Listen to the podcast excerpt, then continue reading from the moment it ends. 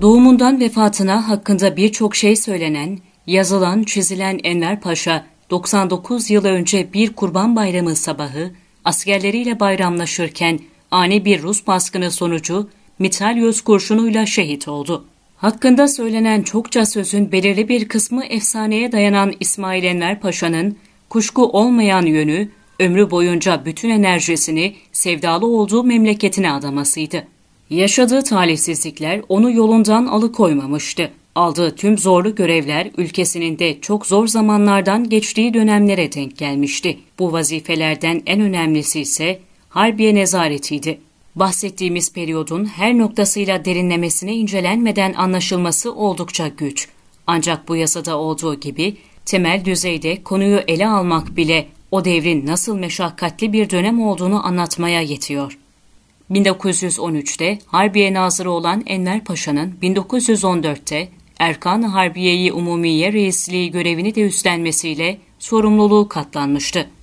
Uzun yıllar dağlarda çetecilere kök söktürmesi halk tarafından büyük bir karşılık bulmuştu ancak asıl namını Baba Ali baskını sonrası Bulgar işgaline uğrayan Edirne'yi 2. Balkan Savaşı sırasında düşman tahakkümünden kurtararak saldı ve bu olay onun saygınlığını daha da artırdı.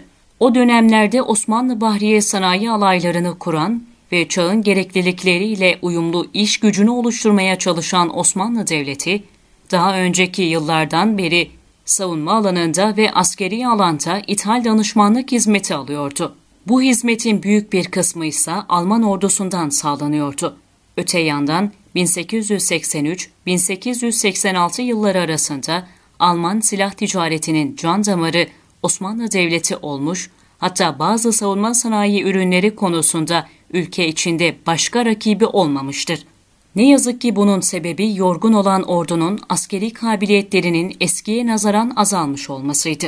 Bu noktada Enver Paşa görevine ilk olarak Osmanlı İmparatorluğu'nun devamı olan Türkiye Cumhuriyeti'nin kuruluşunda rol alan asker kadrosunun yükselmesini sağlayacak hamleyle başladı. Balkan savaşlarında yorulan ve hezimete uğrayan orduyu gençleştirdi ve yaşlı askerlerin önemli bir kısmını emekliye ayırdı. Devlet içerisindeki tüm bu ilişkiler ve bizzat devlet olarak silah ve askeri anlamda Almanlara yakınlık, Enver Paşa'nın da desteklediği bir tutum olmuş ve Paşa, eğitimde aldığı Almanya ile ilişkilerini hep sıkı tutmuştur. İkinci meşrutiyet dönemiyle beraber devlet ekonomik olarak milli bir yol izlemeye çalışmış ve Enver Paşa'nın fiili liderliğinde yönetimi ele alan İttihat ve Terakki, iktisadi egemenlik sağlanmadan milli egemenliğin gerçekleşmeyeceği düşüncesiyle tek taraflı olarak yurt dışına tüm kapitülasyonları kaldırmıştır. Aynı düşünceden hareketle orduyu gençleştirmekle beraber endüstriyel anlamda da kazanım sağlamaya çalışan Harbiye Nazırı Enver Paşa, çeşitli girişimlerine rağmen Dünya Savaşı şartlarından dolayı bu şansı önemli ölçüde yakalayamamıştır. Bu zor zamanlarda Savunma Bakanlığı ve Genelkurmay Başkanlığı yapan Enver Paşa'nın getirildiği görevler Avrupa basınında da geniş yer bulmuştu. 1876'dan 1944'e kadar yayın yapan ve o dönem büyük bir tirajı bulunan Le Petit Parisien isimli gazete, Türk ordusunda büyük şöhreti bulunan Enver Paşa'nın morali yükselttiğinin altını çiziyordu.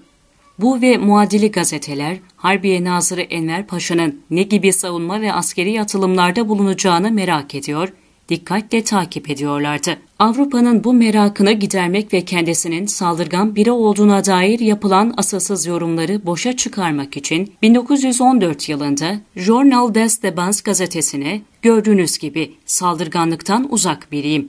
Askeri düzenlemelerin yapılmasının sebebi savaş çıkarmak değil, diğer ülkeleri barışa mecbur etmektir beyanatını verdi. Devamında amacının orduda yapılacak yeni düzenlemeleri ve reformları kabineyle birlikte hareket ederek gerçekleştirmek olduğunu ifade ederek Alman generallerle dayanışma içinde çalışacaklarını Fransız basınına hatırlattı. Enver Bey hep söylenen tarih o günün şartları göz önünde bulundurularak değerlendirilir yargısının tam olarak ele alınarak incelenmesi gereken bir isimdir.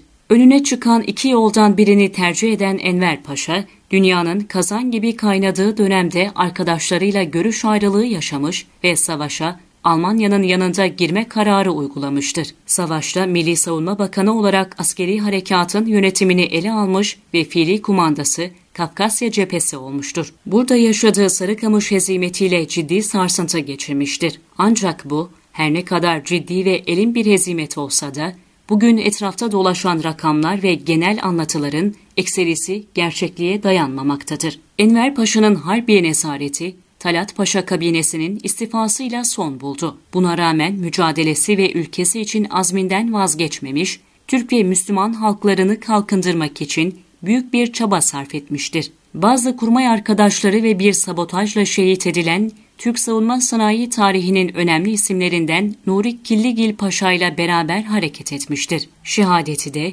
bir kurban bayramı sabahı Rus mitralyözüne yalın kılıç koşarak olmuştur. Adına marşlar yazılan, umut bağlanan Enver Bey'in Pamir Dağı eteklerindeki şehadeti sonrası naaşını tacik bir aile tam 74 yıl saklamıştır ve ancak 1996 yılında Türkiye'ye getirilebilmiştir. Kabri İstanbul Çağlayan Adliyesi arkasında Abide-i Hürriyet Tepesi'nde bulunmaktadır.